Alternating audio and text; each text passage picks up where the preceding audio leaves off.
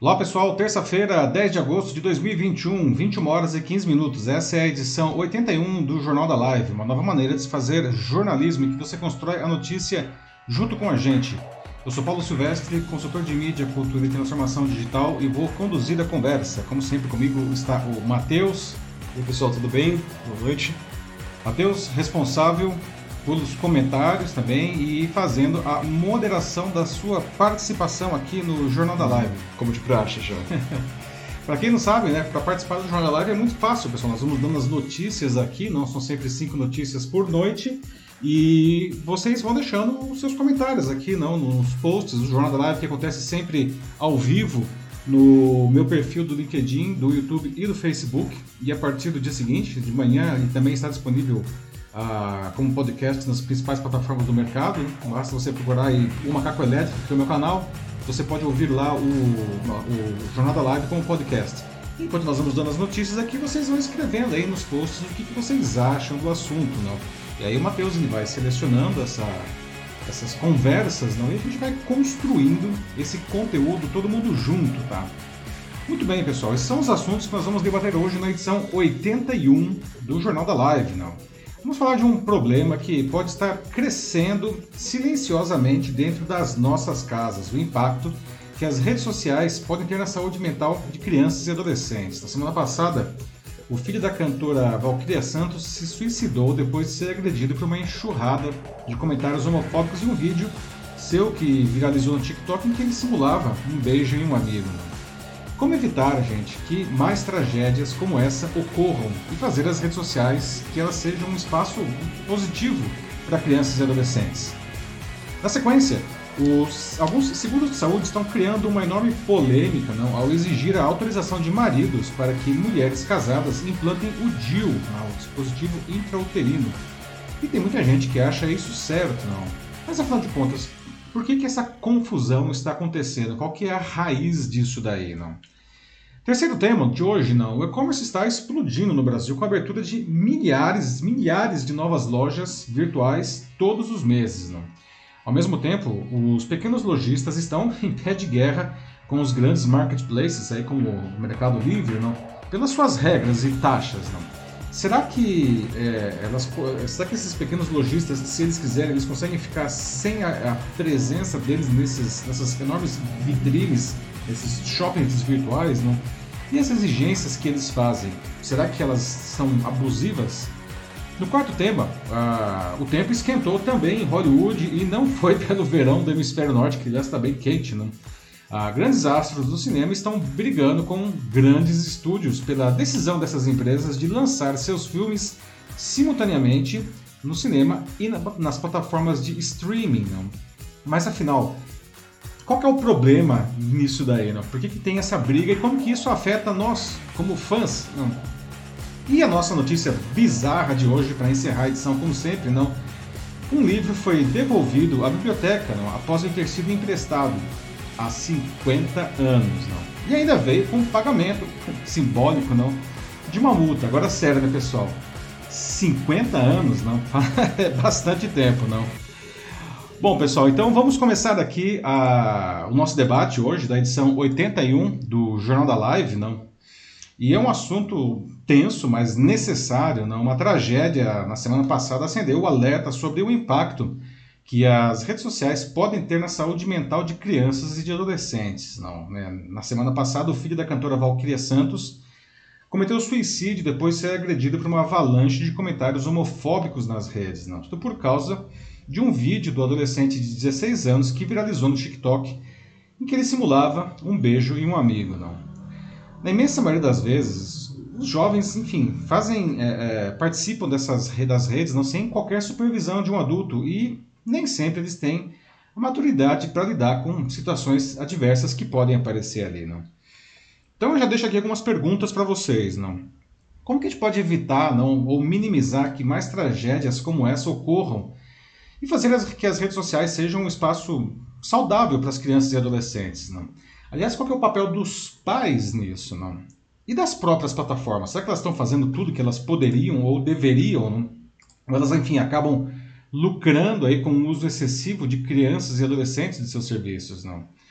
Aliás, por falar em crianças, não? Será que as crianças elas deveriam usar as redes sociais? Não. Bom, especialistas alertam para a dificuldade de se estabelecer relações de causa e efeito nos casos de suicídio. Não tem múltiplos fatores, não. Comentários negativos aí nas redes sociais, claro, eles podem ser um gatilho, mas dificilmente são a única causa para que um, enfim, um jovem desenvolva um, um transtorno e chegue ao ponto máximo de tirar a própria vida, não. O contexto familiar, não, e até a genética, segundo alguns especialistas, infere e, e interferem nesse, nesse quadro, não. De toda forma, o uso das redes por crianças e adolescentes deve ser acompanhado pelas famílias para prevenir situações de agressão e de sofrimento, não. No caso do TikTok, onde aconteceu esse episódio aí, não, é muito baixa a presença de adultos entre os usuários da rede, o que deixa as crianças, enfim, mais à vontade, não, e dificulta o monitoramento das mensagens mais agressivas, não. Nesse ano, para vocês terem uma ideia, pessoal, a rede social anunciou algumas mudanças, não? As contas de menores de dezesseis anos passaram a ser privadas automaticamente, não? E isso limita o alcance das suas publicações, não? E apenas adolescentes com mais de treze anos podem criar contas, não? Segundo as regras, só que a gente sabe que o pessoalzinho aí, não, mente na idade para entrar na plataforma, não? Já, tipo, desde sempre, né? Desde Facebook, sempre. Antes do Facebook também. Exatamente, não? Hum. O TikTok diz que nesse ano sete vírgula dois milhões de contas foram removidas por, por potencialmente serem de menores de treze anos, não. E teve também um maior cuidado com as mensagens de bullying, não. Tem até agora no TikTok também tem uma opção de deletar vários comentários ao mesmo tempo, não. Ah, essas iniciativas fazem parte aí de uma tentativa das redes de responder a, a, a, a esse, uma necessidade de mais controle, não, nesse sentido. Aliás, em dois mil e dezenove, não, o Instagram decidiu esconder o número de curtidas nas publicações, não, que deixou muito influenciador aí de cabelo em pé, não? Ah, porque justamente uma reação às críticas de que os likes, não, as curtidas, agravavam casos de ansiedade nos autores, não? Especialistas afirmam, né, que crianças e jovens que já têm transtornos mentais ou passam por dificuldades, não, ah, podem encontrar nas redes sociais publicações que reforçam esse sentimento de exclusão e de dor, não? E particularmente plataformas centradas em imagem, como o TikTok e o Instagram, né? Ah, podem reforçar essa percepção de que todo mundo tem uma vida mais legal, tem um corpo mais perfeito, né? E que, enfim, para criança e principalmente para adolescente isso é meio complicado, né?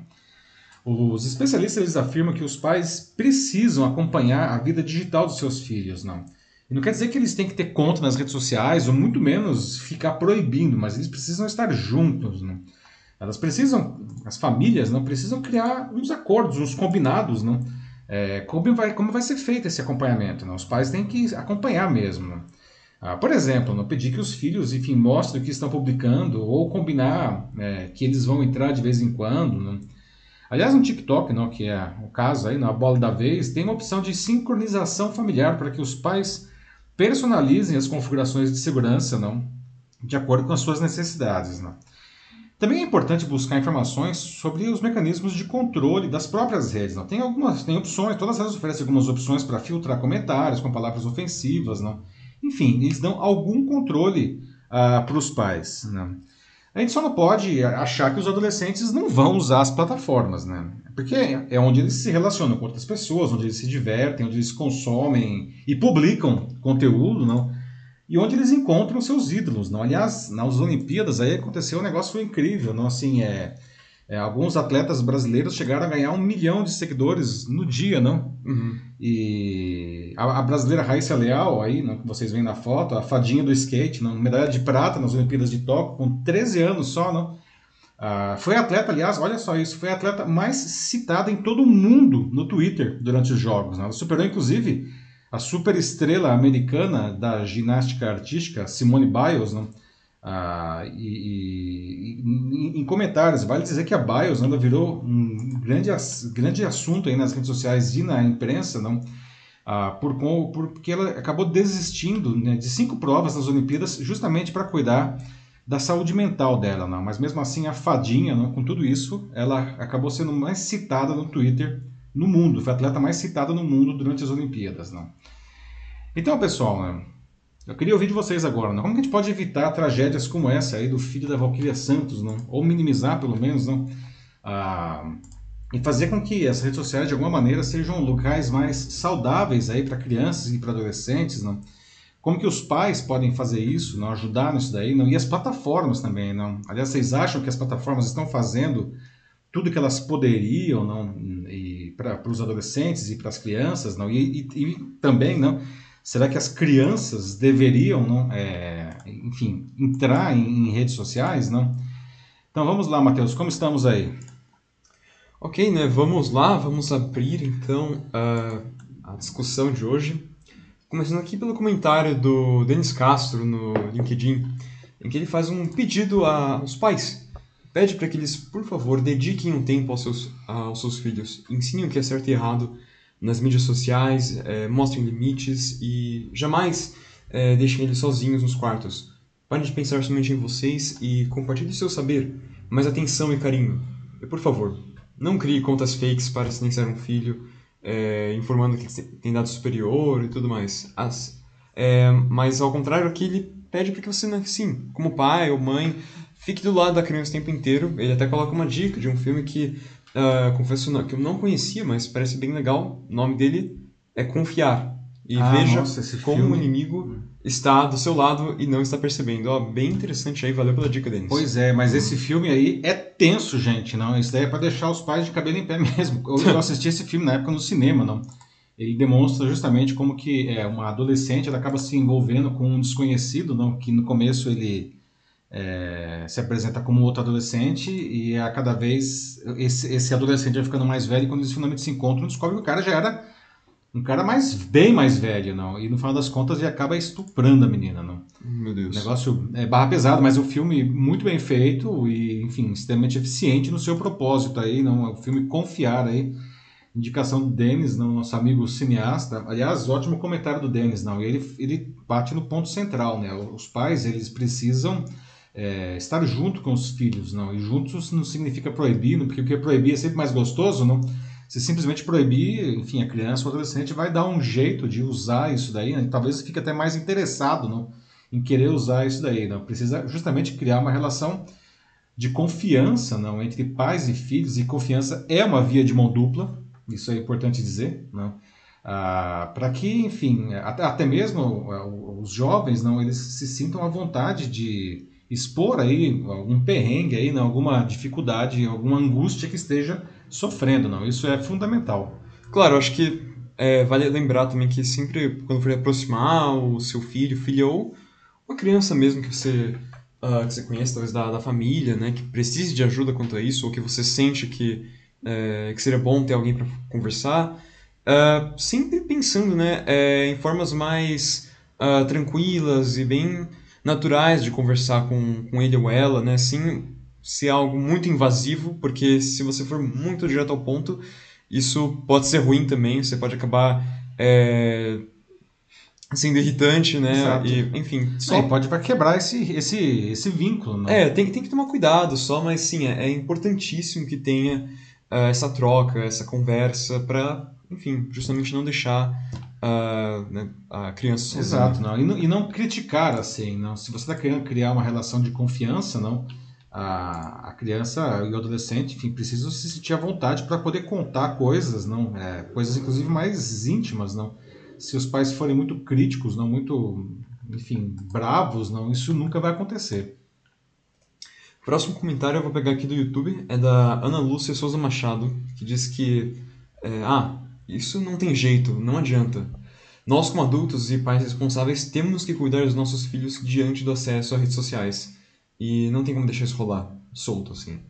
E ela complementa e diz que uma das coisas que devemos fazer é conversar e, mais uma vez, reforçando aqui que o diálogo é sempre o melhor caminho de proteger os nossos filhos. Mais uma vez aqui, concordando também com o que o Denis disse anteriormente. Exatamente, não?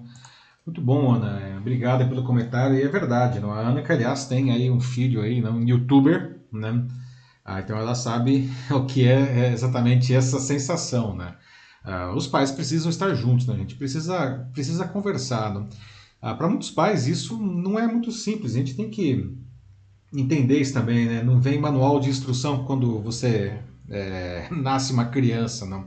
E definitivamente Ah, nós, da nossa geração, enfim, o pessoal até mais novo do que eu, mas que já tem filho, né? Quando eles eram crianças, adolescentes, provavelmente ainda não tinha internet, rede social, nem nada parecido, não. Então eles não têm nenhuma referência sobre o que é ah, isso daí, não. É, mas é, os pais que não souberem ou que estejam com dificuldades para lidar com isso, não, a minha sugestão é: peça ajuda, não, peça ajuda para especialistas, para psicólogos, enfim, para educadores, que eles podem auxiliar nesse processo. É, ninguém precisa também nascer sabendo, né?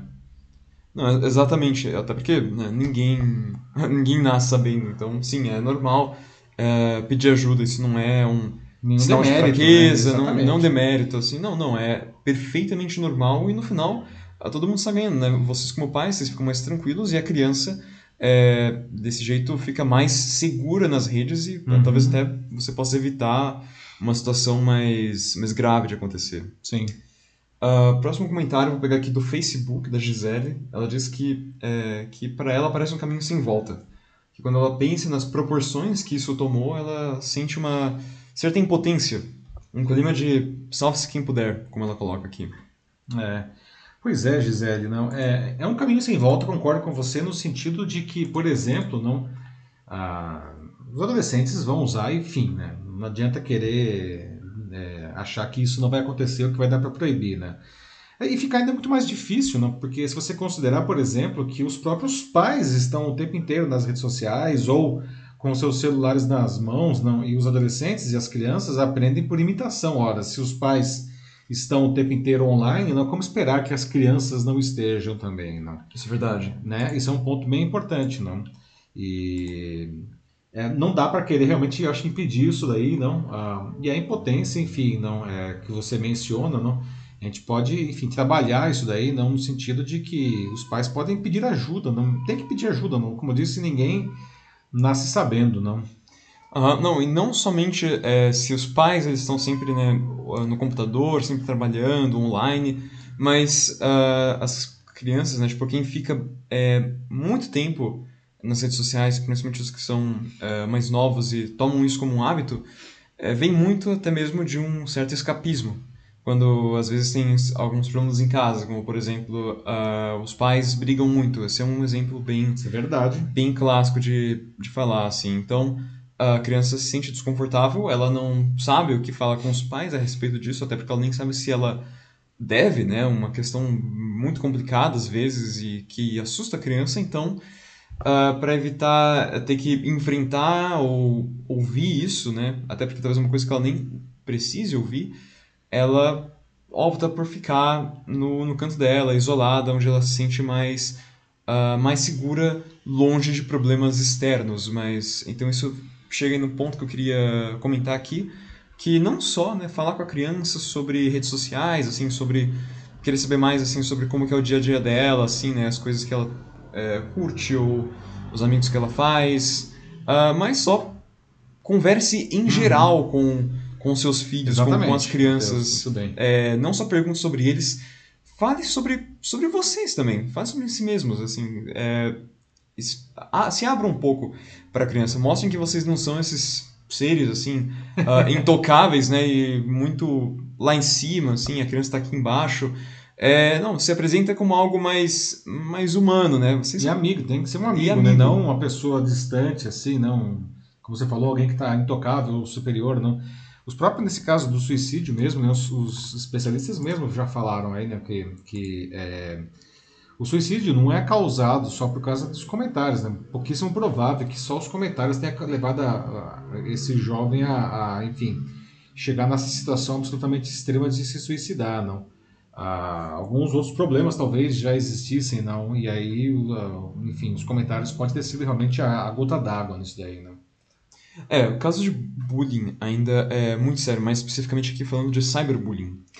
É, e aqui eu queria pegar agora esse comentário do Joaquim Desidério Neto, aqui no LinkedIn, com a gente novamente, é, em que ele fala também, né, sobre essa importância do diálogo com, uh, com as crianças, mas ele é o único até agora que citou também sobre o papel que uh, as redes eh, têm que fazer, né? Não somente uma supervisão muito bem por parte dos pais, mas também da, dos responsáveis pelo gerenciamento uh, das redes sociais. É importante uma supervisão é, maior pela parte dos dirigentes, como o Joaquim, é, Joaquim coloca aqui. Então, não somente uma educação vinda de casa, Sim. mas também tem que ter um trabalho sem feito aí na, na, própria, na própria rede, na própria empresa mesmo, para evitar esses comentários maldosos, esses casos de bullying, porque uh, ainda tem muito disso, né? E é isso, né? As, as pessoas até sentem mais confortáveis na internet em fazer comentários assim, porque muitas vezes a impressão que passa é quase como se fosse uma terra sem lei.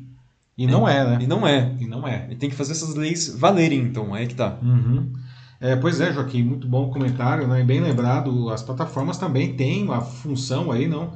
Ah, afinal de contas, isso tudo acontece dentro dos seus domínios, não? Elas não podem simplesmente lavar as mãos, né? A questão é saber quanto que elas realmente estão é, fazendo, não? Ou, ou quanto que isso daí é só discurso, não? A gente falou aí vários, várias iniciativas do TikTok, não? Que parecem ser interessantes, bem-vindas, não? Mas a gente observa também, bom, a gente viu também que o Instagram ainda que tá, eliminou, não mostra mais as curtidas, não, para diminuir a ansiedade, mas, por exemplo, o mesmo Instagram, não, que é do Facebook, não, uh, o Facebook está desenvolvendo aí, não, uh, um Instagram for Kids, não, para crianças, ou seja, abaixo de treze anos, crianças mesmo, não, assim como um Messenger for Kids, não. É, e o, o próprio Facebook argumenta que os pais, enfim, vão ter mais controle é, sobre a experiência dos filhos, mas uma pergunta que pode ser feita é, mas será que realmente é preciso, não? Uma criança, criança mesmo, não, aí com dez anos, sei lá, oito anos, ter a sua própria conta no Instagram? Não, acho que o buraco é mais embaixo, né? Uhum. Tem, com certeza, assim, uma parte da, das empresas que, né, claro, uma ganância escondida aí, nem tão escondida até, porque afinal de contas uh, ainda é um negócio e por mais, uh, apesar de todas as histórias, né, casos uh, horríveis até como esse que a gente trouxe aqui hoje, né, sobre o, uh, sobre o garoto, né, mas também uh, vários outros casos, né, enfim, as, muitas empresas às vezes só dizem isso mesmo, fica no discurso porque uh, no momento que você cria uma conta lá, você vira um cliente, independente da sua idade. Certo, e eles exato. Querem manter isso, inclusive porque as crianças são mais fáceis, bem mais fáceis de manipular do que a maioria dos adultos. Então, é claro que é um negócio. Pois é, não? Um uhum. super negócio aí, né? O... Outra coisa que comentaram aqui foi o Denis Castro, mais uma vez, também no LinkedIn. É, falar assim, que uma coisa que é boa de fazer também é só se aproximar do, do seu filho ou filha e fazer uma pergunta simples para ele ou ela, né? Sobre como é que você tá? Você tá precisando de alguma coisa? É, posso ajudar você com algo? É, assim, diretamente também, às vezes, é, no meio de uma conversa e só perguntar isso pode ser é, uma boa prática também, mostrar que Sim. você, de fato, se, se importa. E até outra coisa que ele fala logo em seguida também, É, que recentemente em uma live que ele participou com a Ana Lúcia, que também está nos assistindo hoje, só que pelo YouTube, não é? Uh, eles estavam junto com a, as filhas deles, né? Tipo, ele com a filha dele e a Ana com a filha dela, e eles fizeram uma live sobre empreendedorismo no K-pop, que parece que é um tema que as duas têm em comum. E isso, uh, isso é legal, mostra que os pais aí, né, eles demonstram apoio ao que as crianças gostam, assim, e não só ignoram, falam, tipo, ah, isso aí é coisa de isso é coisa de gente mais nova, assim, tipo, que no meu tempo não tem isso, eu não Ou entendo. Ou simplesmente o cara fala, não quero saber disso, sabe? Uh-huh. Não tô nem aí, não. É, é. não, não, é, é legal, assim, você querer conversar essas coisas com, com seus filhos, sobre as coisas que eles gostam. É só pensar que, às vezes, você fala algumas coisas que as crianças não vão entender, os seus filhos não entendem, né? Então, e vice-versa. E vice-versa. Então, cada um entra um pouco no, no mundo um do outro, e aí, desse jeito, vocês se conhecem melhor. Aí é. Todo mundo está ganhando. Bem legal, né? O exemplo que o Denis trouxe aí, lembrando, não, a, a live que ele fez com a Ana e com as respectivas filhas, não, bem legal isso daí, não, um excelente exemplo. Mas o Denis, ele, ele, ele traz aí uma questão, né, que, que mostra que a, a, a, a participação dos pais na vida dos seus filhos, não, é, tem que ir muito além das redes sociais, não, ah, demonstrar genuinamente interesse, não, a, a, pelo que os seus filhos fazem, não, e isso deve ser feito desde a mais tenra idade, não, não adianta você nunca ter dado bola para a criança, enfim, aí depois quando ele vira adolescente, você querer saber tudo que ele está fazendo, que aí já enfim, tenta vai ficar compensar muito mais difícil, pelo tempo né? perdido. Precisa ser uhum. feito, né? Enfim, essa, essa relação de confiança ela é construída desde cedo, né? Sim. Quanto mais tempo espera para fazer isso, é mais difícil, mais difícil né? fica. Exatamente. Olha, Ana Lúcia Machado dizendo aqui também sobre o que o Denis disse, né? Sobre a live é, deles, que foi muito legal mesmo. Eles até têm um podcast, ó, que bacana. Isso é muito bom mesmo. Muito bom. Pois é, não. Filhos online aí, não. Muito bom, não. Bom, a gente também, né, Matheus? Aqui estamos... É, semelhante, né? Um caso. É verdade, não. E eu posso dizer que é uma experiência muito legal, gente, né? Não tô falando isso de, de verdade mesmo. Né? Sim. Ai, ai. E aí, Matheus, mais algum comentário aí ou vamos para o próximo assunto? Vamos para o próximo, Gê. Vamos nosso próximo assunto, então, pessoal. Uh, vamos falar de saúde da mulher, não? E de direitos da mulher, até mais, é, de maneira mais ampla, tá?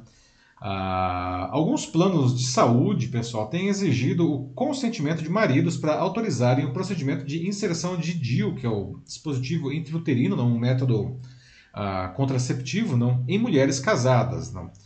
E tem muita gente que acha que isso está certo mesmo. Não. Mas, afinal, será que é certo exigir isso daí? Não? Uh, já, vocês acham, já deixando aqui nas provocações, vocês acham que isso fere direitos básicos da, da mulher, ou seja... O marido tem que autorizar a mulher a usar um método é, contraceptivo, não? E, por outro lado, por que que algumas pessoas, afinal de contas, elas é, apoiam isso daí, não? Ah, bom, aí está o D I U, para quem não conhece, não? O D I U é um contraceptivo no formato de T, não? Que é introduzido no útero, não? Através do colo do útero e tem como principal objetivo impedir a gravidez, não? E tem dois tipos de dispositivos, não? Os não hormonais e os hormonais.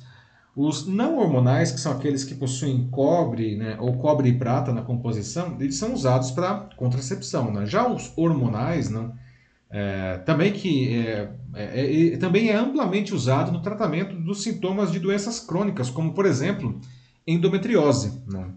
A exigência do consentimento do cônjuge, né, diminuiria a qualidade de vida de mulheres com doenças para as quais o D I U é uma alternativa, não? Uma vez que os homens passam, enfim, a participar dessa decisão. Para exigir a assinatura do marido, não, a, essas empresas, esses planos de saúde, eles se amparam na Lei nove mil duzentos e sessenta e três de mil novecentos e noventa e seis, que dispõe sobre o planejamento familiar, não? E ela estabelece que a realização de laqueadura tubária nas mulheres ou vasectomia nos homens deve ser feita somente com, abre aspas, consentimento expresso de ambos os cônjuges, fecha aspas, não, em homens e mulheres capazes e maiores de vinte e cinco anos ou com pelo menos dois filhos vivos. Bom, a legislação ela é alvo constante de críticas, né, por exigir o consentimento do parceiro nos casos de esterilização cirúrgica de pessoas casadas. Não. A exigência da lei, por, é, porém, não contempla métodos contraceptivos, como é o caso do D I U, não. Vale lembrar que o D I U não causa nenhuma infertilidade, como a laqueadura, por exemplo. O D I U pode ser simplesmente retirado, não? Então, em tese, não, não precisaria do parceiro, né, para colocar aí, né, a autorização dele para colocar o D I U, aí, o método contraceptivo, não? Seria, então, uma interpretação, digamos, extensiva da lei, não? Que diz que em casos de esterilização voluntária é preciso ter o consentimento do outro, não? Mas não é o caso do D I U, então não se aplicaria, não.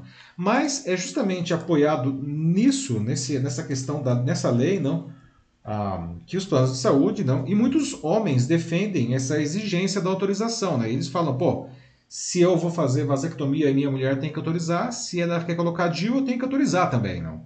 Essa é, eu, eu tenho visto isso muito nas redes sociais, aí, não, ah, em torno desse debate que eu queria trazer aqui para vocês, justamente, não. E os especialistas eles concordam, não, que, a, que a participação dos homens nesse processo decisório, então, ele representa aí uma, uma alienação, né, da, da autonomia a, reprodutiva da mulher, não, e, enfim, do direito de, de uma escolha básica dela. Não.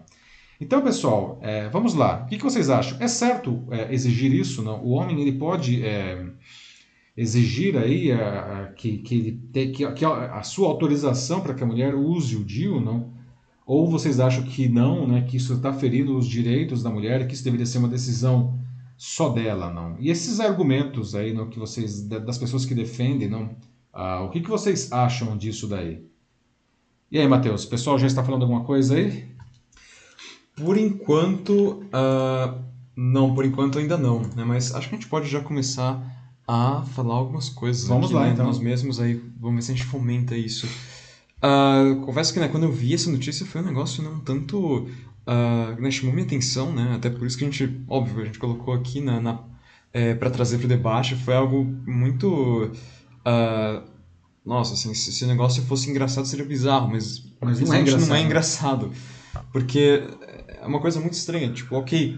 Ele se apoiou na, é, na lei da vasectomia. De fato, o homem precisa da permissão da mulher para fazer a vasectomia, assim como a mulher para fazer a laqueadura precisa da permissão do homem. Mas uh, é que é o ponto, assim, são coisas diferentes porque isso é ligado a planejamento familiar. É, Enquanto e, o D I U... E é uma... O D I U também pode ser planejamento familiar, mas só que o D I U é. ele, não, ele não provoca esterilização, né? Exato. A laqueadura é, provoca esterilização, não tem volta, não. Assim como, enfim, a vasectomia até pode ser revertida, não, mas ainda de qualquer forma é um processo de esterilização. Essa eu acho que é a grande diferença, né? Sim, é, o que me soou estranho foi bem isso mesmo, assim, porque você falar que a mulher precisa da permissão do homem para para que ela possa utilizar o D I U seria quase a mesma coisa que você dizer, ou não, é a mesma coisa que você dizer assim que qualquer um dos dois precisa da autorização do parceiro para simplesmente usar uma camisinha. Ou a pílula anticoncepcional, enfim, não. Exato, que, enfim, eu não, não vejo muito assim, acho que não tem o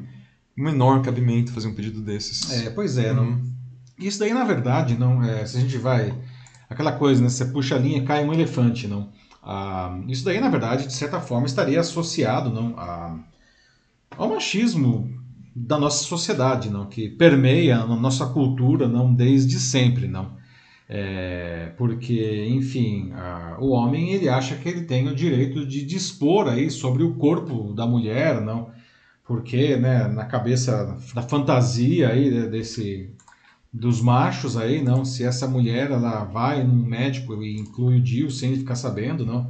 Vai saber o que ela vai fazer, né? Mas, enfim, vamos ser sensatos, não? É a realidade, é o que... O, os, os, o machismo, né, e esses machos acreditam, né, o que é, enfim, condenável sob qualquer ponto de vista, né, principalmente, né, gente, lembrando que nós estamos em dois mil e vinte e um, nós não estamos mais em mil novecentos e trinta, né, por mais que às vezes pareça o contrário, né, porque é, como a, é, pois é. a Ana Lucas Machado coloca aqui no, no YouTube, que é um absurdo isso, né, de fato, é, ter um pedido desses, assim, parece que a gente volta a Idade das Pedras, né? Nossa, pelo menos acho que na Idade das Pedras nem tinha muito essa noção, né? Mas...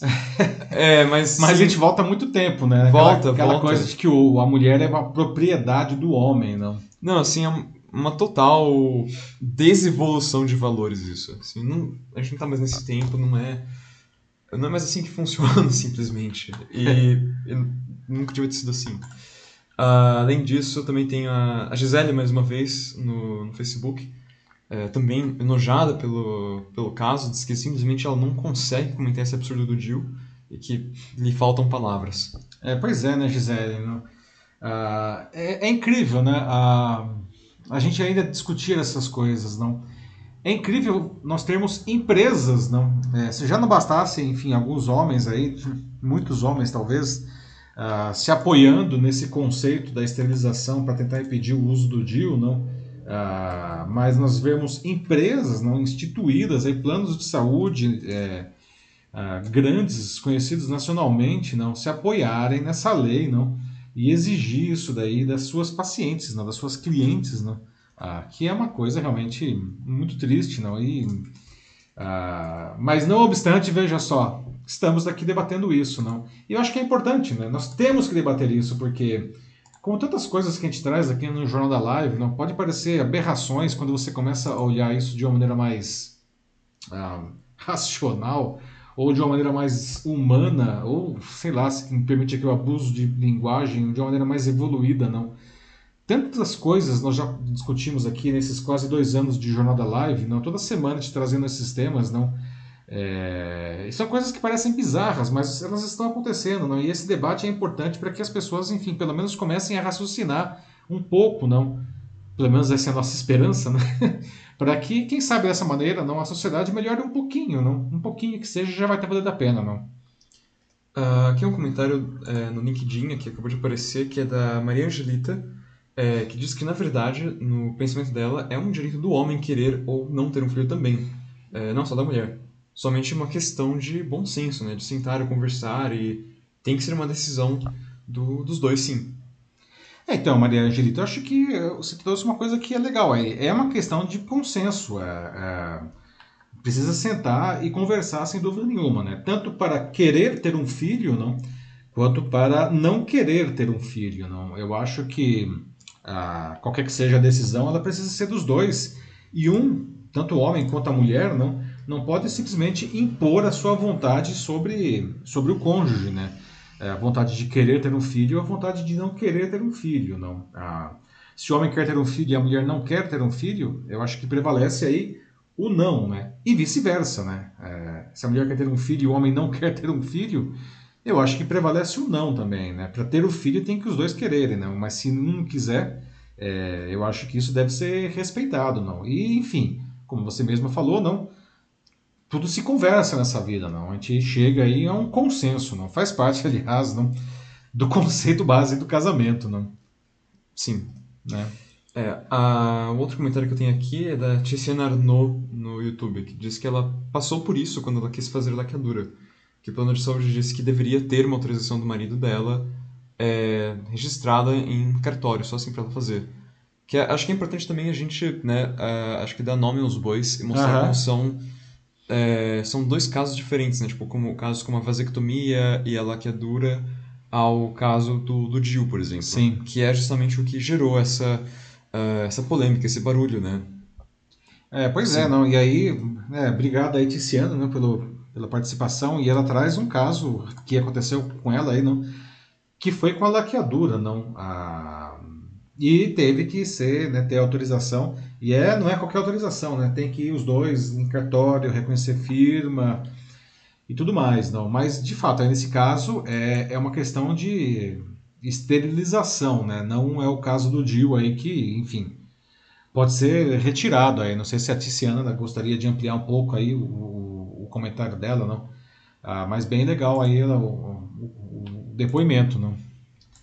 Sim. Aqui, acho que tem que pensar nisso, né? Que a laqueadura ou a vasectomia, eles são casos que é, tem que ter essa permissão, porque são casos, né, relacionados, mais uma vez, né, à formação da família, mas que eles têm uh, essas consequências mais... São irreversíveis. São né? irreversíveis, exato. Por isso que tem que ter essa, uh, essa permissão. Enquanto o caso do, do D I U, ele não, não é bem assim. É. Por isso que é, por isso que é algo tão, tão esquisito, né? Que ainda é, que tem alguns desses planos de saúde que...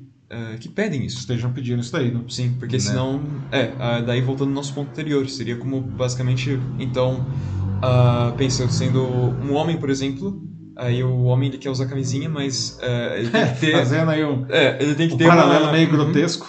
Mas ele tem que ter uma permissão da mulher para que ele possa usar a camisinha. Ou vice-versa também. Sim. Que... Então, aí é que tá é. esse ponto de, de estranheza, que parece que alguma coisa não tá muito certa aí. Uhum. Pelo menos aqui na, na minha opinião, falando. Não, pois é. Uhum. Pois uh, é. Outro comentário aqui é da Erika Roberti, no LinkedIn. Ela diz que acha isso muito machista também, de que a mulher ela deve decidir qual método ela prefere, e a mulher se adapta. Diz que quando ela leu sobre isso, pareceu ser uma notícia dos anos cinquenta. É, sim, é, é bem legal isso que ela trouxe aqui, porque é claro, né, tudo bem, ah, então é só a mulher usar um outro, do, um outro método, né, e resolvido, sim e não, porque uh, o problema ainda fica de que ela ainda está sendo proibida de utilizar o D I U, afinal de contas, qual que é o problema dela usar o D I U, se é o que ela prefere, acho que é isso que está sendo uh, até mesmo debatido aqui, que é o Exato. Que a Erika traz, e eu tenho que dizer que eu concordo com ela. É verdade, Erika, né, é uma questão de escolha, não, ou seja, é... estaria sendo, digamos, porque, por exemplo, a mulher seria obrigada, digamos assim, a usar um outro método, sei lá, por exemplo, pílulas anticoncepcionais, não? Ah, que talvez ela não queira, ou talvez ela não possa, tem outras questões aí que precisam ser avaliadas, inclusive associadas à saúde da mulher, não? E isso é uma coisa que eu tenho visto nesse debate nas redes, justamente as pessoas que defendem, não? É dizer por que que a mulher, então, ela é cerceada, não? Na sua escolha de qual método contraceptivo ela vai usar, não. Ah, não sei, né? Porque, ah, talvez, a... de novo, uma questão do machismo arraigado na nossa sociedade, não. A pílula anticoncepcional, o marido vai ver, sei lá, são muitas fantasias que aparecem nessa hora, não. Bem legal o comentário da Erika aí, não. Acho que a gente pode ir pro próximo. Podemos ir pro próximo assunto? Uhum. Muito bem, pessoal. Vamos agora aqui, deixa eu ver...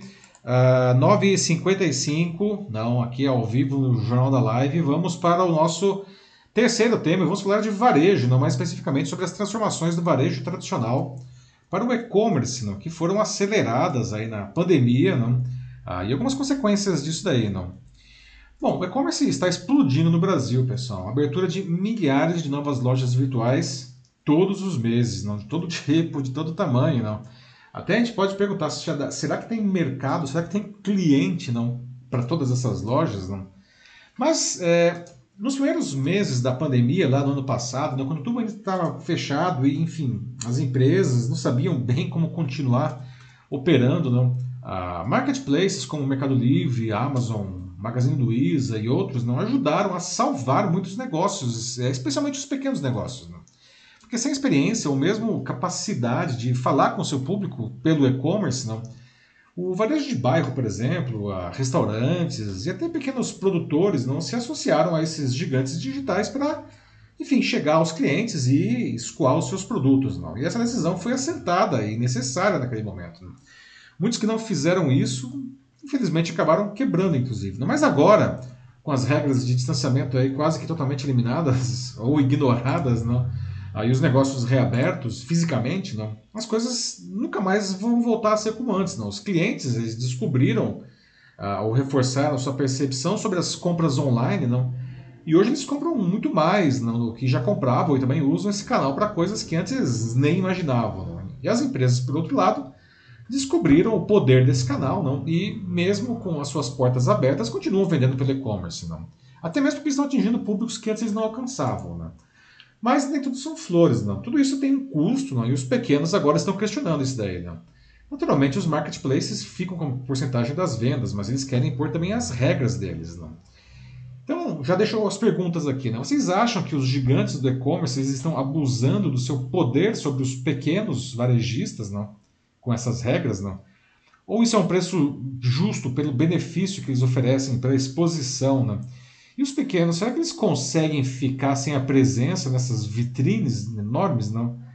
Ah, então, ah, queria trazer aqui, por exemplo, não, ah, que nos últimos doze meses, não, até julho agora, não, o comércio eletrônico brasileiro totalizou quase um vírgula cinquenta e nove milhão de lojas online, não, vinte e dois por cento eh, por cento a mais que os doze meses imediatamente anteriores, não.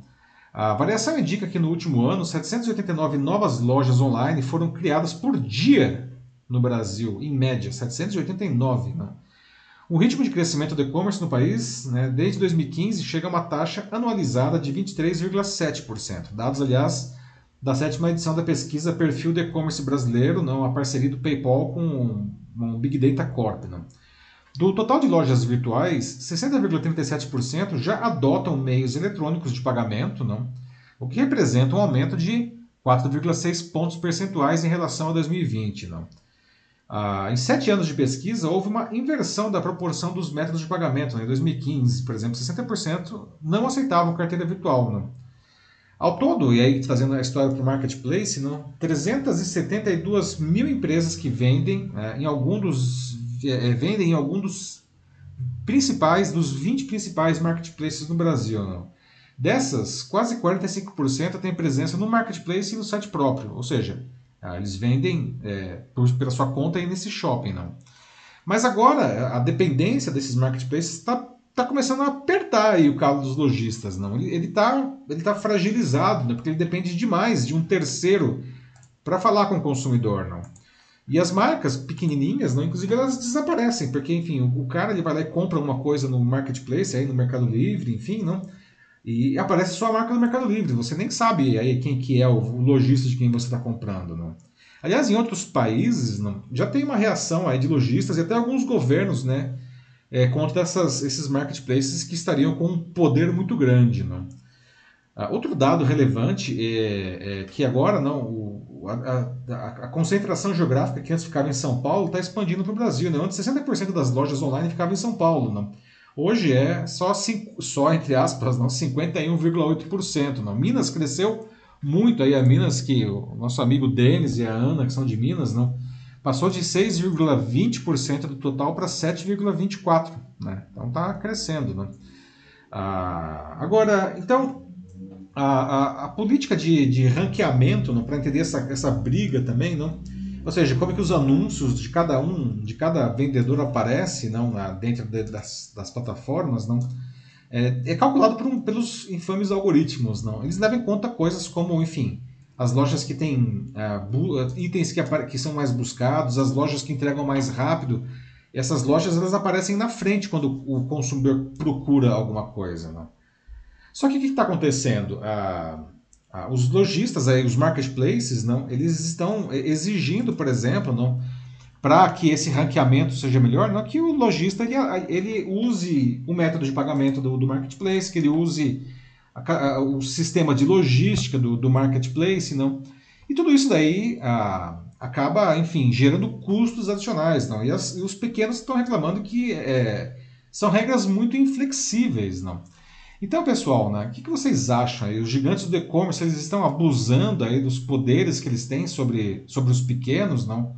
Ou, enfim, ok, né, é o preço que os pequenos, enfim, eles não conseguem vender sozinhos, eles precisam da exposição aí do, do, dessas, dessas, dessas grandes lojas. Aliás, alguém aqui que nos assiste em alguma das plataformas tem alguma lojinha online hoje? Vocês vendem direto, vocês vendem pelo Instagram, enfim, ou pelos marketplaces? Alguém tem alguma atuação aí online no, no, no e-commerce? Vou começar aqui pela Gisele no Facebook. Ela disse que é, se não tem regras, vira aí sim uma terra sem lei. Só observar o mercado é, do Facebook, que para ela parece um lugar é, cheio de golpistas, como ela coloca aqui mesmo. Bem direto na lata no próprio Facebook. Tá certo. Coincidentemente, um lugar é, onde não há regras para vendas. É, perdão, onde há. Ah, acho que ela quis corrigir. Uhum. Uhum. Ah, ok. É, pois é, né, Gisele? Não? Ah, o Facebook, não, o Instagram, não. O Instagram, particularmente, é, né, impressionante como que o Instagram virou uma máquina de vender qualquer tipo de coisa. Não? Nós, a gente estava falando das crianças agora há pouco. Não? É, eu já vi filhos de, de amigos meus que são, não crianças, mas que são adolescentes, que eles vendem coisas no Instagram, não, que é do Facebook, não. E o Facebook também, né, tá aí. Só que o Facebook, ele é uma é um negócio selvagem às vezes, não. E até mesmo para você aparecer bem, não aparece bem no Facebook quem paga mais, né? A gente sabe disso daí, não. E o Instagram vai na, na mesma na mesma toada, não. Então, é o Facebook, a gente poderia até ampliar, né, essa essa crítica no caso do Facebook, não.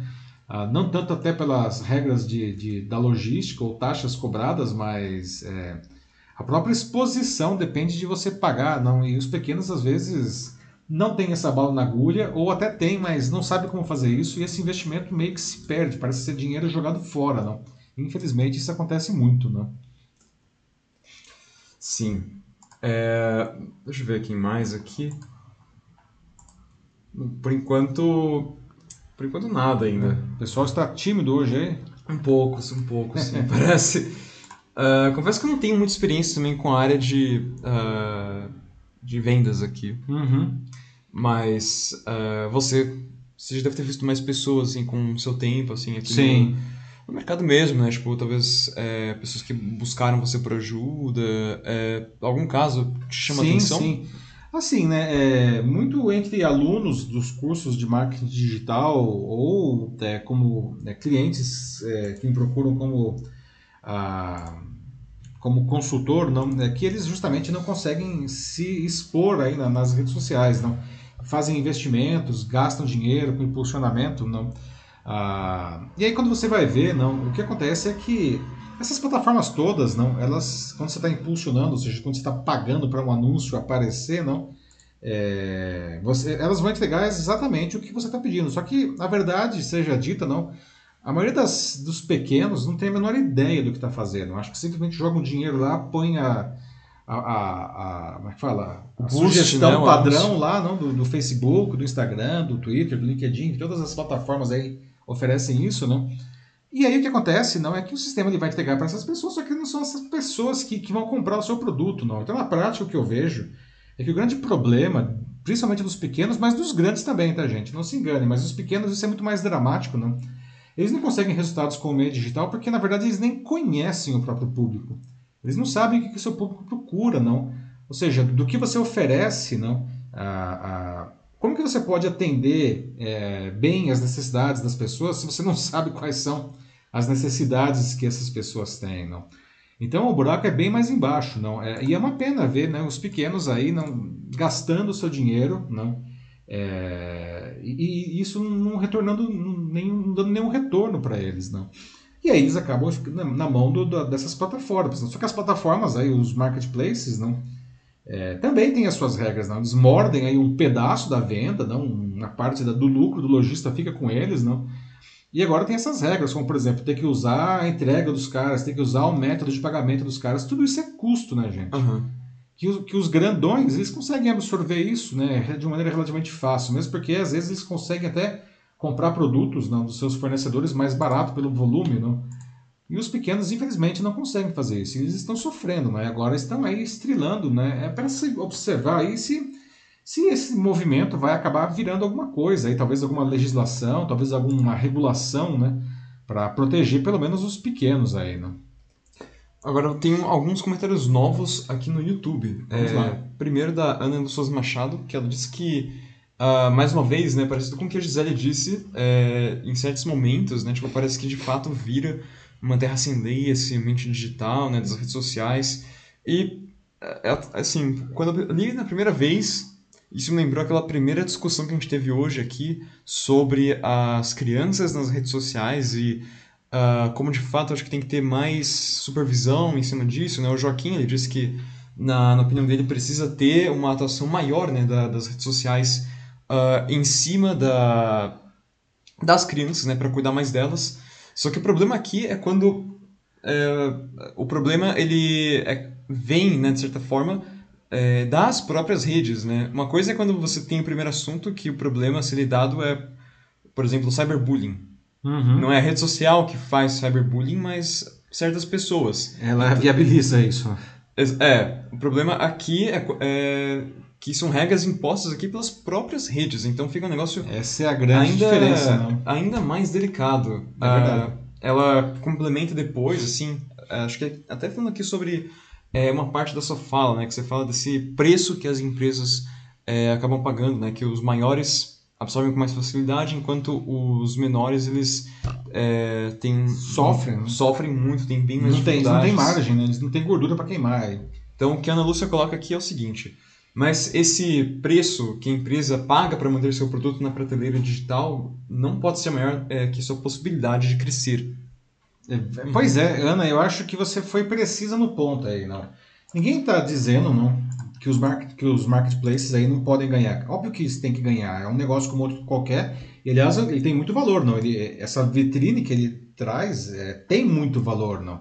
Se ele faz a entrega, isso tem valor. Se ele faz a cobrança e garante, não, o recebimento, isso tem valor, não? Ah, e, portanto, ele deve ser remunerado. Isso não se discute absolutamente, não? Ah, mas, é claro, não, essa mordida, não, ela precisa ser... É... Ela não pode ser maior do que, do que todo o lucro que o pequeno tem para... É...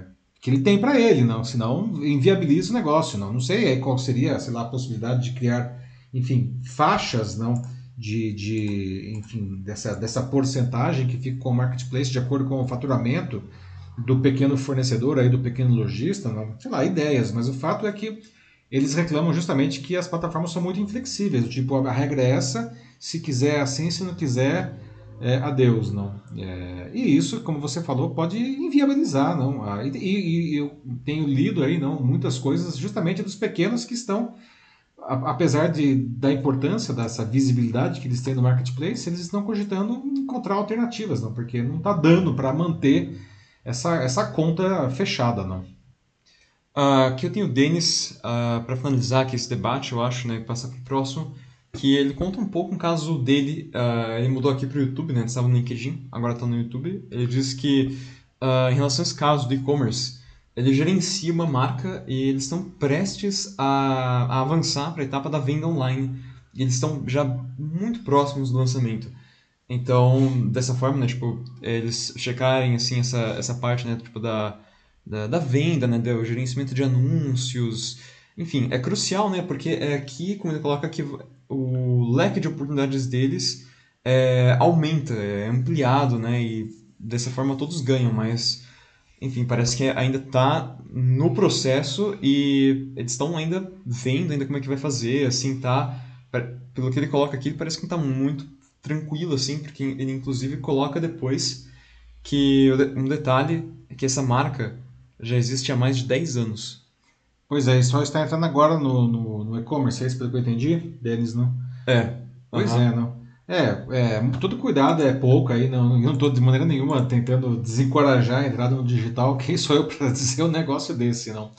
Mas ah, o, o cuidado no sentido de, como eu disse, não, é, é, antes de fazer os investimentos aí, não, é, identifique, conheça bem quais são o, o, o público dessa marca, não, ou seja, quem são os potenciais clientes dessa empresa, não. E com o e-commerce, não, eles podem ter em qualquer lugar do mundo. A questão de saber se a empresa, por exemplo, inclusive, não tem aí uma questão, um produto que é entregável assim em qualquer lugar do mundo, não. Mas conheça essas pessoas, não, e principalmente conheça quais são as necessidades que essas pessoas têm que, que a marca pode atender, não. E atue nisso daí, não. O que eu vejo muito assim de pessoal que fracassa é que eles eles prestam atenção, eles dão enfoque A, a, em produtos não, que, que, na verdade, os clientes deles não, é, não querem. Não. E, às vezes, são produtos bons e não conseguem vender, porque ninguém vai comprar um negócio que não quer. Não. Então, precisa conhecer muito bem o seu público para fazer esse alinhamento, não, da, da, definir o, o produto não, a, com as expectativas do, do, do potencial cliente. Não. Senão, não adianta nada. Por outro lado, se você consegue fazer isso... não, Ah, o e-commerce ele começa a virar fácil, não? Porque você, tá, você fez esse, essa combinação aí, não? Sim, esse era, era o último ponto que eu ia falar, porque acabou de aparecer um comentário aqui da Erika Roberti no LinkedIn, que foi exatamente isso que você falou, que antes de você já ir de cabeça, né, já querer começar a venda, querer ah, fazer aqueles impulsionamentos de, de postagem, né, com seus produtos, o que for, tem que ter esse estudo mesmo. Você tem que estudar o seu público-alvo, você tem que saber exatamente o que, que essas pessoas é, elas estão buscando, né, para você até adaptar o seu produto à, à realidade delas, ou talvez até, é, né, na pior das hipóteses, digamos assim, mudar por completo, né, porque se... Uh, se há uma coisa assim que você vê, né, depois de fazer uma análise, algo completamente diferente à expectativa das pessoas. Uh, então, definir estratégias, formato de arte, imagem, texto, né, as pessoas, né, o que, que elas gostam também, né, tipo, o que, que fala com elas, né, o que desperta essa, essa vontade ou certos desejos nessas pessoas que você está querendo atrair, é muito importante. Então... Sim, porque se você não fizer isso, aí infelizmente você acaba só uh, jogando dinheiro fora. Isso, inclusive, né, tudo sem é, incluir possíveis desavenças com as redes. Exatamente. Então, tem que ter preparo. É. Uhum. Bem legal aí o comentário da Érica, né? Obrigado aí pela, pela contribuição. Não? Ah, e até eu lembrei de um estudo, que eu costumo inclusive usar isso em aulas ou, né, em palestras, tudo. Um estudo da consultoria Bain Company americana, não? Que eles perguntaram, no caso é para grandes empresas, não, mas isso eu acho bastante emblemático, porque justamente as grandes empresas, supostamente, elas deveriam saber melhor isso daí do que as pequenas, não. Mas eles perguntaram isso para grandes empresas lá nos Estados Unidos, não. É, eles perguntaram para os gestores se eles achavam que eles é, entregavam, não, um, uma, uma, se a entrega deles tinha uma qualidade superior, a entrega para o cliente deles será, tinha uma qualidade superior, não. E oitenta por cento dos gestores dessas marcas disseram que sim, que eles entregavam um produto de qualidade superior para os seus clientes. E daí a consultoria ela fez a mesma pergunta para os próprios clientes dessas empresas, não? E veja só, apenas oito por cento, oito por cento dos clientes concordavam que a entrega dessas, seus, dessas empresas era de qualidade superior, não? Então, inclusive a, a Bain, não, ela fez uma, ela chamou isso de delivery gap, ou seja, um, um vazio, um buraco na entrega, não, é, uma, é um abismo da verdade, não? Veja só como que a visão do gestor pode estar equivocada, não, à frente à realidade do seu cliente, não? oitenta por cento achavam que mandavam bem, só que só oito por cento dos clientes concordavam, não? Então, tem que conhecer o seu cliente, não? Ah, e o meio digital oferece tantos recursos para que a gente conheça bem o nosso cliente hoje, não? Faça pesquisas, enfim, tem que perguntar para a pessoa, de alguma maneira, não, o que ela realmente quer, não? Porque senão... E a gente chega no delivery gap, não? E aí fala, poxa, esse negócio de marketing digital, de e-commerce não funciona. Claro que funciona, né? Que infelizmente você não está perguntando direito, não. Vamos pro próximo, então? Vamos pro próximo tema? Vamos. Muito bem, pessoal. Então, agora aqui, deixa eu ver, são dez horas e quinze minutos ao vivo. Vamos entrar agora no nosso quarto debate aqui. Não vamos falar de cinema, não. Tem uma preferida do nosso amigo Denis aí, não? Ah, e o tempo esquentou em Hollywood, como eu falei, não, e não por causa do terrível verão aí do hemisfério norte, não. Tudo começou porque Scarlett Johansson, não, a super estrela aí que interpreta a heroína Viúva Negra em vários filmes da Marvel, não, resolveu processar a Disney, não. Ela alega que a empresa violou seu contrato ao lançar o filme solo da personagem na plataforma de streaming Disney Plus, não, ao mesmo tempo que estreou nos cinemas. E essa estratégia de duplo lançamento, vamos dizer assim, não, teria reduzido a compensação, os ganhos, né, da Johansson, não, ah, de acordo com a queixa que ela apresentou no Tribunal Superior de Los Angeles. Né, coisa pouca assim, né? cinquenta milhões de dólares. Né, hum. Que ela teria deixado de ganhar, não, como a parcela dela das bilheterias das salas de cinema. Não. Ah, por quê? Por que acontece isso? Que tem muita gente vendo o filme no streaming e aí vai menos no cinema. E aí ela se dança, se dança, aí dá... Se dá mal, não, porque, enfim, a porcentagem dela diminui com a porcentagem da bilheteria, não. Bom, o fato é que a pandemia, né, mudou um monte de coisas na indústria do cinema, não. Com as salas fechadas por tanto tempo, os estúdios começaram a fazer esses lançamentos nas plataformas de streaming para diminuir os seus prejuízos, não. Só que agora eles gostaram de fazer, acharam isso divertido, não. Então, uhum. é, aí até gostaria de saber, já deixo uma pergunta aqui, o que vocês acham disso como consumidores, não? Dessa, dessa ideia de ter os filmes lançados no cinema e ao mesmo tempo você poder assistir aí na televisão, no seu Netflix, Disney Plus, H B O Max e por aí vai, não? Ah, será que os, os estúdios eles têm direito de fazer isso, não? Como que ficam os astros, como que ficam as salas de cinema, gente, nessa história, não? Aliás, aproveitando, né, vocês já voltaram, já foram ao cinema depois, aí, enfim, agora está reabrindo tudo, não? Ou vocês abraçaram de vez o streaming, assinaram outras plataformas de streaming aí, não? Ah, e será que tem filme que, poxa, esse filme tem que ser visto no cinema? Ou, ah, esse filme pode ser visto no streaming? Tem alguma coisa nesse sentido também? Aí vocês veem a Scarlett Johansson, não? No filme Viúva Negra, não?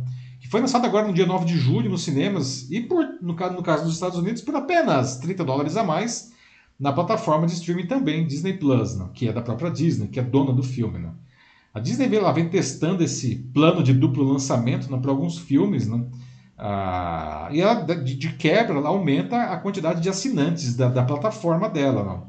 Bom, o processo aí que a Johansson é, afirma que a Disney quis direcionar o público para a plataforma de streaming, onde, enfim, ela ficaria com toda a grana para ela, não, não teria que repassar nada para a atriz, não?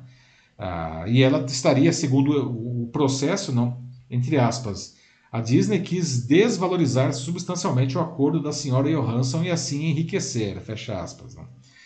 Bom, e aí a Scarlett Johansson não está brava sozinha nessa história, não. Tem também os proprietários das salas de cinema, não, porque, enfim, tem menos gente indo para o cinema, não. Os próprios diretores também, né, tem muito diretor aí bravo com essa história, não, é, de duplo lançamento, e agora tem os atores, não, e a Scarlett Johansson foi a primeira com super nome aí a colocar um pouco no trombone, não. É, só que, é, é, é, infelizmente, não, a, a, a, o, o, o pessoal está mesmo indo menos no cinema, não. E aí, o, o, por exemplo, o pessoal que é dono das, das distribuidoras e das salas, não, se já não bastasse ter que lidar aí com o coronavírus, não, agora até os próprios estúdios podem virar um, um inimigo, não. O fato é que a Disney, né, ela esperou, nesse caso do filme da Viúva Negra, né, ela esperou um ano inteiro para lançar o filme, né? Era para ter sido lançado no, no meio do ano passado, não? E aí eles esperaram, esperaram, esperaram aí, né, para abrir a sala de cinema e aí fizeram esse lançamento híbrido, né? Tanto no cinema quanto na televisão, não? E olha só, em números, né? Ah, o Viúva Negra, o filme, ela conseguiu no início de julho, não? Foi a estreia mais lucrativa da pandemia, né? Arrecadou oitenta milhões de dólares no cinema dos Estados Unidos, não? Ah, só que a Disney, ela ganhou mais sessenta milhões de dólares no Disney Plus, né? Ou seja, isso fica fora, né, da Scarlett Johansson ainda. Só que é, falei, não tá indo bem o filme, né? Só que não, né? Na segunda semana as vendas dos ingressos despencaram, gente, né? Se transformou no pior lançamento da Marvel, né? Na data, não. A produção tinha arrecadado trezentos e vinte milhões de dólares, não. No mundo inteiro, não. Que é baixo, não. não é, essas franquias da Marvel, eles atingem novecentos milhões de dólares, fácil, não. Então, é uma decepção completa, não. Ah, e, e aí que vem, né? E, e as outras estrelas, né? Poucas estrelas aí, elas estão ah, querendo peitar a Disney, né? E apoiar a, a Scarlett Johansson. Porque, enfim, brigar com a Disney não é um bom negócio, não. Uma das que topou fazer isso é a Emma Stone, né, que é a protagonista da Cruella, que vocês veem aí, né, ah, que também teve esse duplo lançamento, e ela está cogitando também processar a Disney pelo mesmo motivo. Não? Ah, outra, outro pessoal que está desmotivado aí, não, segundo a imprensa, é o pessoal da Pixar, não, dos estúdios lá da, do Toy Story, não, porque os últimos dois filmes deles não, nem foram para o cinema, eles ficaram só no streaming, não. Os dois filmes, o Soul, né, e o Luca, né, eles nem foram para o cinema. Né?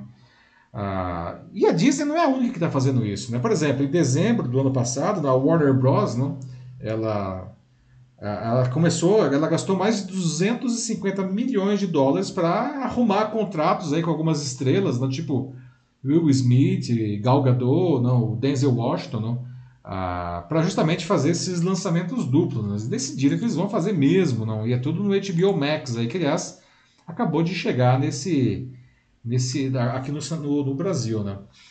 Essa história da, da, da Scarlett Johansson, inclusive, não, a Disney foi bastante deselegante, o mercado é, viu com maus olhos, não? Achou que a resposta dos advogados da Disney foi deselegante, grosseira, agressiva. Não, inclusive porque eles disseram não, valores não, a, a, que disseram que além do salário combinado com a, com a Scarlett Johansson por esse filme, eles teriam pago outros vinte milhões de dólares. Não. E isso não é uma prática comum nesse mercado. Não. O pessoal, é, é, eles não costumam falar quanto que, que as estrelas ganham. Não. E aí o pessoal, né, a indústria de cinema está pegando mal aí com, essa, com essa reação é, destemperada do, do, dos advogados da Disney. Não. Bom, então, gostaria de ouvir de vocês. O que vocês acham, assim, como consumidores, não, dessa estreia simultânea de filmes no cinema e nas plataformas de streaming? Não? Vocês acham que isso é, de alguma maneira, um, um abuso aí dos estúdios, não? Contra, os, contra enfim, os, os atores, contra os diretores e contra, enfim, os produtores, e, desculpa, os distribuidores e os exibidores, não, as salas de cinema, né? Um abuso de poder aí, não? Porque, enfim, eles estão diminuindo, não? É uma mudança inevitável, enfim. O que, que vocês acham disso daí, pessoal? Vou começar aqui pelo Facebook. A Gisele foi quem comentou primeiro, pelo que eu pude ver. E ela, ela pergunta aqui é, se tem alguém no time dela. O time sendo de que é, ela se sente como se fosse a única que, é, que não gosta assim, de assistir os filmes e séries atuais. Que ela não curte muito assim, o, esse cinema que tem agora e nem as tais plataformas. Aí ela explica um pouco mais, ela diz que os filmes ficaram super chatos com o uso exacerbado de recursos tecnológicos em detrimento de cenários e locais mais criativos. Antes parecia ser arte pela arte, mas hoje só pelo dinheiro. Então, querendo ou não, isso respinga em quem aprecia a, abre aspas, arte raiz, fecha aspas, e perde o gosto. Bom, é, falando aqui, né, eu não estou no seu time, Gisele, eu, eu gosto desses filmes, mas como alguém que, uh, que gosta disso, eu tenho que dizer que eu também eu consigo ver o seu ponto.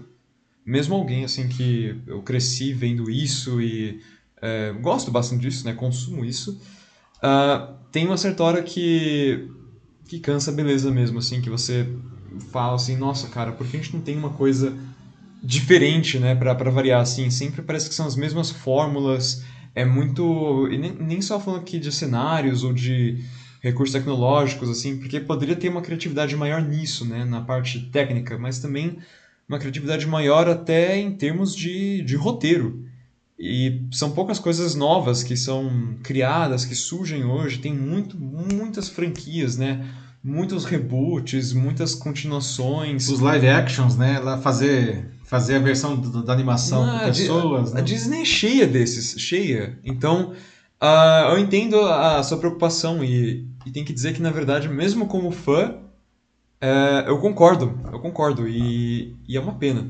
Queria saber mais disso, assim, queria poder É... eu queria que eles explorassem isso mais, assim, queria que fosse feito algo diferente, coisas mais, mais experimentais, mais estranhas. É... acho que falta, falta essa paixão do cinema mesmo, esse cinema atual. Pois é, o cinema virou uma máquina de fazer dinheiro, né, gente? Né? Sempre foi, mas eu acho que ultimamente, aliás, a Marvel, ela é grande responsável por isso. A Disney, aliás, a Disney comprou várias máquinas dessas de fazer dinheiro, comprou Star Wars, comprou a Marvel, não? Duas franquias aí, duas marcas que, enfim, qualquer coisa que lance vai vender muito, vai fazer muito dinheiro, não só com os filmes, mas com merchandising, brinquedos, roupas, enfim, tudo que você pode imaginar, não?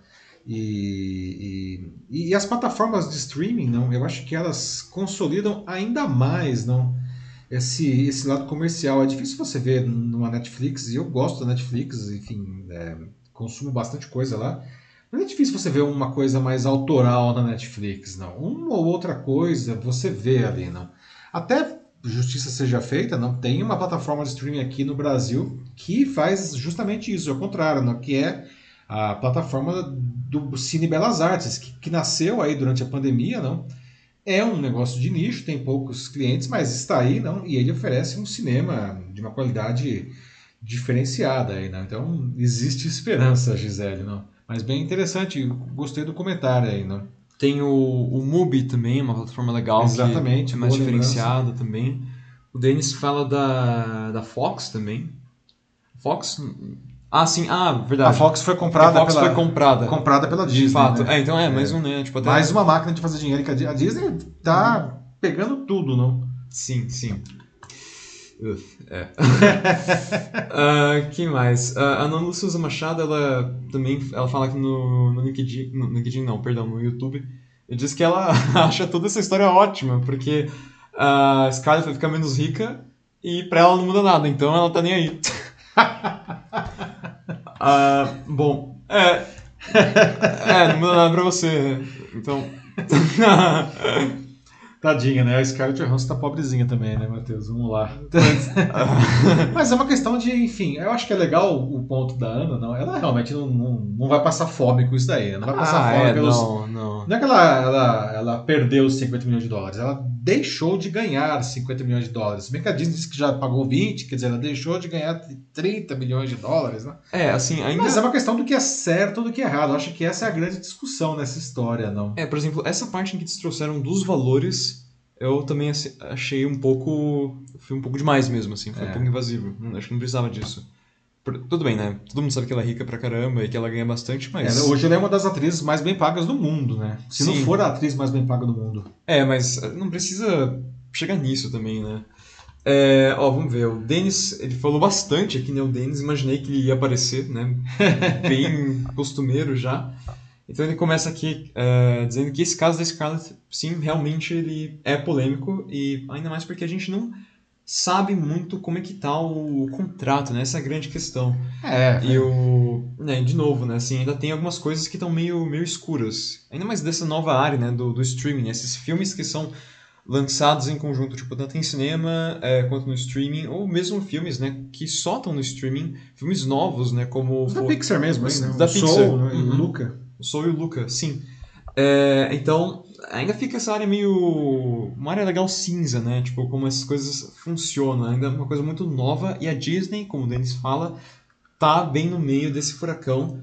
Mas também fala ainda sobre outras rixas internas que tem, né? Tipo, que pode estar tá, é, fazendo esse...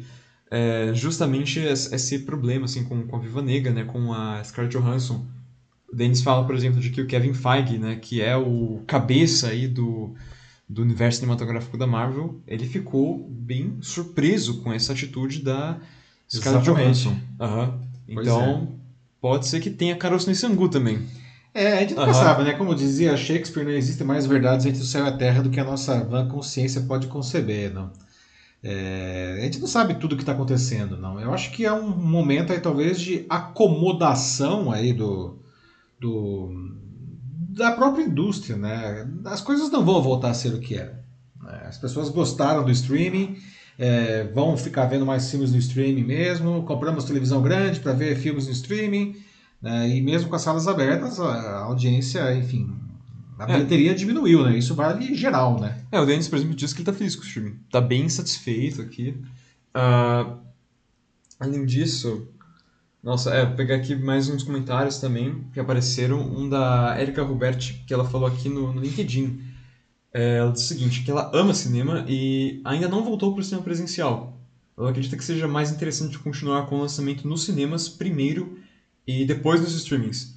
Inclusive para incentivar o uso das salas. Aqui é legal que ela está pensando, né, mais, né? É, na cadeia toda, né? Na cadeia toda. Isso não só o pessoal que trabalhou no, no filme, né? Mas o pessoal responsável pelo cinema, né? E eles são, é, pessoal da sala, assim, menos ricos mesmo, assim. E pode rolar um, uma... É. é, uma situação complicada aí. Tipo, se... Imagina, como até a gente já trouxe em debates anteriores aqui, do cinema, ele... começar lentamente a sumir, né? Eu não acho que vai sumir, mas realmente o negócio é, pode ficar cada vez mais nichado, é, dependendo aí do sucesso do, dos streamings é, dos, nos futuros ah, anos. Né? É. Pois é, esse é um excelente ponto que a Erika traz aí, não? A, as salas de cinema, não. É claro que é, a experiência é diferente. Você pode ter uma T V Master Blaster aí na sua sala, não? Não é a mesma experiência de você assistir um filme no cinema, né? São experiências diferentes. A questão é que talvez as pessoas estejam achando que a experiência com a T V Master Blaster na sala seja boa o suficiente para não precisar ir no cinema, não. Não sei como que as salas elas vão ter que se reinventar aí para fazer essa experiência de ir ao cinema é, ficar ainda melhor ou mais diferenciada do que ver em casa, não. É, ou o que, que vai acontecer, não, é, talvez, não, e aí até resgatando um pouco do, do comentário da Gisele, não, talvez esses filmes é, que sejam mais explosivos, aliás, filmes tipo Marvel, tipo Star Wars, não, ah, que são justamente franquias aí, marcas da, da, da, da Disney, não, é, que ir a uma sala de cinema, principalmente uma, uma belíssima sala, uma sala IMAX, por exemplo, não, ah, faz uma gigantesca diferença, não? três D, sons, ah, é, talvez esses filmes acabem indo mais para salas, né? E os filmes mais, é, mais autorais, não? Eles acabem, enfim, sendo vistos em casa. Então, estou especulando aqui, não? Mas é um ponto interessante aí que a Erika traz, não? O que será das salas de cinema, não? Eu espero que, é, que elas não sumam mesmo, não? Porque eu também sou um, um apaixonado aí, né? Pelo cinema, não. Antes da pandemia nós, nós vimos bastante, né, Matheus? Toda cinema semana, é uma experiência. Aí, toda semana a gente ia no cinema, não. E agora tá mais difícil mesmo, não. E não sei como vai ficar de agora em diante, não. Não. Vamos pro próximo, gente. Vamos pro nosso próximo assunto aí, gente. Agora aqui dez e trinta e dois, não. E chegamos à nossa notícia bizarra de hoje para encerrar a edição, como sempre, não. E veja só que história pitoresca, pessoal. Um livro foi devolvido à biblioteca de onde havia sido emprestado com atraso, não. Pagou multa, né? Daí tudo bem, né? Mas o atraso foi de cinquenta anos. Né? Um recorde mundial, possivelmente, não. Imagina a multa bilionária em cima é, desse pois livro. É, aí que tá. Como que você calcula, não? Como que você calcula a, a multa, não, de um, de um livro atrasado aí cinquenta anos, não? Mas, olha só, o livro foi, pelo menos foi entregue em perfeito estado, super bem conservado e ainda acompanhado de uma cartinha, né? É, eu queria até saber aqui, né? Aproveitando aqui o gancho desse, dessa história, não? Vocês ainda emprestam livro de biblioteca, pessoal? A gente que acha que biblioteca é um negócio que não faz mais sentido, né? Eu acho que faz sentido, não? Mas enfim, vocês, o que, que vocês acham? E bom, esse é o, o dito cujo, o próprio livro, né? O exemplar que foi devolvido e a cartinha que foi entregue com ele, não? Ah, ele foi devolvido na cidade americana de Plymouth, né? No estado da Pensilvânia, não? Ah, trata-se de um exemplar da obra Coins You Can Collect, ou alguma coisa como moedas que você pode colecionar, não? O autor é Burton Hobson. Ele chegou à Biblioteca Pública de Plymouth, no condado de Luzeme, junto com uma nota de vinte dólares. Está aí a multa. Não. A carta não assinada que acompanhava a obra foi escrita como se o autor fosse o próprio livro. Olha só que bonitinho. Não? E lá ele fala, por exemplo, cinquenta anos atrás... Sim, cinquenta. Isso dá para vocês verem aí, não sei se conseguem ver a imagem. Não. Uma garotinha me tirou dessa biblioteca em mil novecentos e setenta e um. Naquela época, eu não sabia que eles iam se mudar de Plymouth. Naquela época, as crianças não ouviam coisas assim. Como você pode ver, ela cuidou muito bem de mim, né? É, e, a, e a carta continua, e, né, explica que o livro sempre estava embalado, não, e, eles se mudaram muitas vezes, não? E, mas mesmo assim o livro sempre estava junto com outros livros, não? E a autora da carta, falando agora assim com a sua própria voz, não? A, ela disse que muitas vezes pretendia devolver a obra, não? Mas por algum motivo sempre acontecia alguma coisa e ela não devolvia, não? Até tinha se tornado uma piada interna da própria família. Não sei que eles iam se mudar, alguém da família perguntava: e aí, tá, tá levando o livro de Plymouth? Não. E a, e a mulher, a autora da carta, né, disse que sabia que os vinte dólares não chegariam perto de pagar a multa acumulada em cinquenta anos, não. Mas ela sugeriu que, abre aspas, talvez você possa pagar algumas multas de algumas crianças com isso, fecha aspas. E a diretora atual da biblioteca, a Laura Keller, disse que vai fazer exatamente isso, pagando multas pesadas, entre aspas, não, de uma jovem mãe lá da biblioteca que ela quer continuar pegando livros, não, mas ela não consegue, porque quando as multas passam de cinco dólares, a biblioteca não empresta mais. Então ela vai pagar as multas dessa, dessa senhora para poder emprestar de novo os livros, não. E, inclusive, virou um case ainda. O livro ele não vai voltar a ser emprestado, não. Tanto o livro quanto a carta vão, vão virar objetos de exposição na, na biblioteca. Nossa. Daqui a pouco vai, é, vão ser expostos lá, não. É curioso que a identidade da mulher que devolveu o livro, não, continua um mistério. Ninguém sabe quem ela é, não. Ah, mas possivelmente, não, como esse negócio ganhou essa supervisibilidade, os parentes aí, os amigos sabem quem, quem é essa pessoa, não. Mas veja ah, só, certamente. Não. Então, não, não, nem chega a ser tão bizarra a história, mas uma história fofa até, não? O que, que vocês acham disso daí, né? Quem devolveria, né, gente, um livro emprestado há cinquenta anos, não? Ah, e aí, de novo, né, eu queria saber, quem vocês ainda emprestam, vocês frequentam ah, livrarias, não? Ah, perdão, livrarias não, bibliotecas, não? Ah, vocês emprestam livros? Como que é a relação de vocês com esse espaço que foi tão importante já, não? Ah, para a formação da cultura de muita gente aqui, não? E aí, Matheus, algum comentário já aí? Sim, sim, bom, aqui, né, a Ana Lúcia hoje com a gente, né, então ela sempre vem aqui li, é, liderando, né, tipo, o ataque, as notícias ah, bizarras. A Ana Lúcia, ah, é, o, o momento mais feliz do dia é a notícia bizarra, né? Não, ela, e lá vai, ela já começou, ah, nossa, demorou para ler o livro, hein? Tipo, caramba. Nossa, ah, pois é, né, vou ler bem devagarinho, né, leitura contemplativa, né? O que, o que mais? Ela também fala de que, ah, nossa, ia muito na, na biblioteca, e daqui, nossa, e se aquela biblioteca falasse também, tipo, imagina, perde o livro assim, né, depois Opa. de tanto tempo, né, e, ai, caraca. Mas, Ana, você continua indo na biblioteca, né? Ah, é uma boa pergunta. É, você falou que você ia também, muita gente ia, eu quero, eu quero saber quem ainda vai na biblioteca, não? Uh, ó, a Gisele tá aqui no Facebook também com a gente ainda. Ela fala que é claro que as bibliotecas é, são necessárias e virarão o grande é, point nas cidades, talvez. Haja vista as nossas livrarias que, né, faliram, e as que sobraram, elas vendem. E majoritariamente o livro de autoajuda e ah, meu Deus. Como Ficar Rico Milagrosamente. Ah, meu Deus, pois é, Gisele. Complicado mesmo. Sempre você vê lá, tipo, lá, é, os mais vendidos, né, são coisas do tipo, ah, aprenda... Aprenda a ligar o foda-se. Que... Pior que eu acho que tem um, tem, acho que tem um livro é, que é exatamente isso. Arte do foda-se, tem, tem, assim... Tem, tem, tem pessoal, que como ficar rico... Assim. Como Ficar Rico tem várias, diversas variações aí. No é, momento. Tipo, aprenda a mentalidade, tipo, de Jeff Bezos, sem entrevistar é, Jeff Bezos, uma coisa assim, exatamente, sabe? Exatamente, uhum. Cabeça de Steve Jobs, os livros de coach, né? E, nossa, tem muita coisa aí. Aliás, né, tem até um pouco a ver com... A Gisele falou isso, tem a ver com o comentário dela do cinema, né? Tem muito livro ruim também aí, né? Muito livro ruim que vende muito, né? Isso aqui é de lascar, né? Muito livro ruim vendendo muito, não? Então, as bibliotecas, por favor, não morram. Ah, não sou machado de que fala aqui, ó, que, que não, que não tem mais é, livros novos, novos é, lá na, na biblioteca que ela ia. E que os que ela, que ela tem, tipo, os que tem lá, ela já tem um bocado deles, tem bastante livro. Então, uma leitura bem...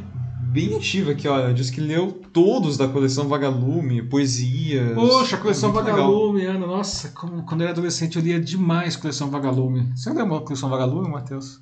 Tinha livro da Coleção Vagalume quando você estava no colégio, no ginásio ali, no, enfim, Fundamental dois? Não que eu lembre, acho que não. A Ilha, a Ilha Perdida, O Mistério dos Cinco Estrelas, Escaravelho do Diabo... Ah, não, pera, sim, sim, sim, sim tinha... Escaravelho do Diabo, ah, acho que você leu, não leu? O Mistério dos Cinco Estrelas lá, o Marcos Rey, grande autor Marcos Rey, né, que tinha um monte de suspenses aí do para infantos juvenis, né? O Mistério dos Cinco Estrelas, eu li todos esses livros. É, assim, eu li alguns, é, Agatha Christie, por exemplo, li o... É. E não sobrou nenhum, né? Tem o é, caso, caso dos Negrinhos. Dos Dez Negrinhos, né? Uhum. É, não é a Coleção Vagalume, mas enfim, é um belíssimo livro também, né? Sim. Mas uh... boa, legal, boa lembrança aí, Coleção Vagalume da, da finada editora Ática, não? Que agora, enfim, foi comprada e recomprada e tudo, né? Sim. Uh, nossa, e... Olha só, né? E também esse caso aí, né? Tipo, de que... Eles não falaram o nome, né, da, da pessoa, né? Não, conta. Não se sabe quem que é, uhum. Que tá, né? A, a, a moça que atrasou um pouquinho, não, ela, ela continua anônima, não.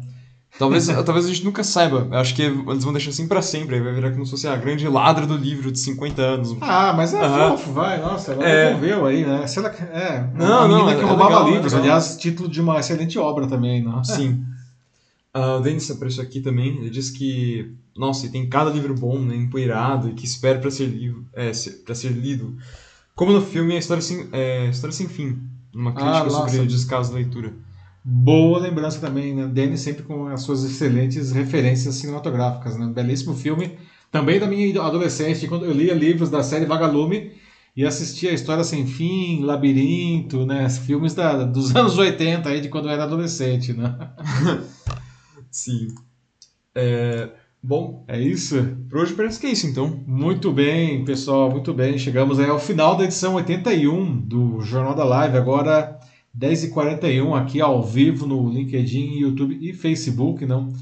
Obrigado a todos aí pela participação, né? Sempre muito legal a gente conversar as notícias aqui. E muito bem, se cuidem, tem um ótimo resto de semana aí, não? Estamos na terça-feira à noite e bom fim de semana. E a gente se vê novamente na terça-feira que vem, a partir das vinte e uma horas e quinze minutos, ao vivo, no LinkedIn, YouTube e Facebook, com a edição oitenta e dois do Jornal Live. Pessoal, um grande abraço para vocês. Tchau, tchau. Se cuidem. É isso aí, gente. É... Obrigado pela participação hoje. Obrigado por estarem aqui, né? Quem pôde vir. Uh... E é isso. É... A gente se vê, então, é... semana que vem. Tenham um bom resto de semana e se cuidem. Até mais. Tchau, tchau.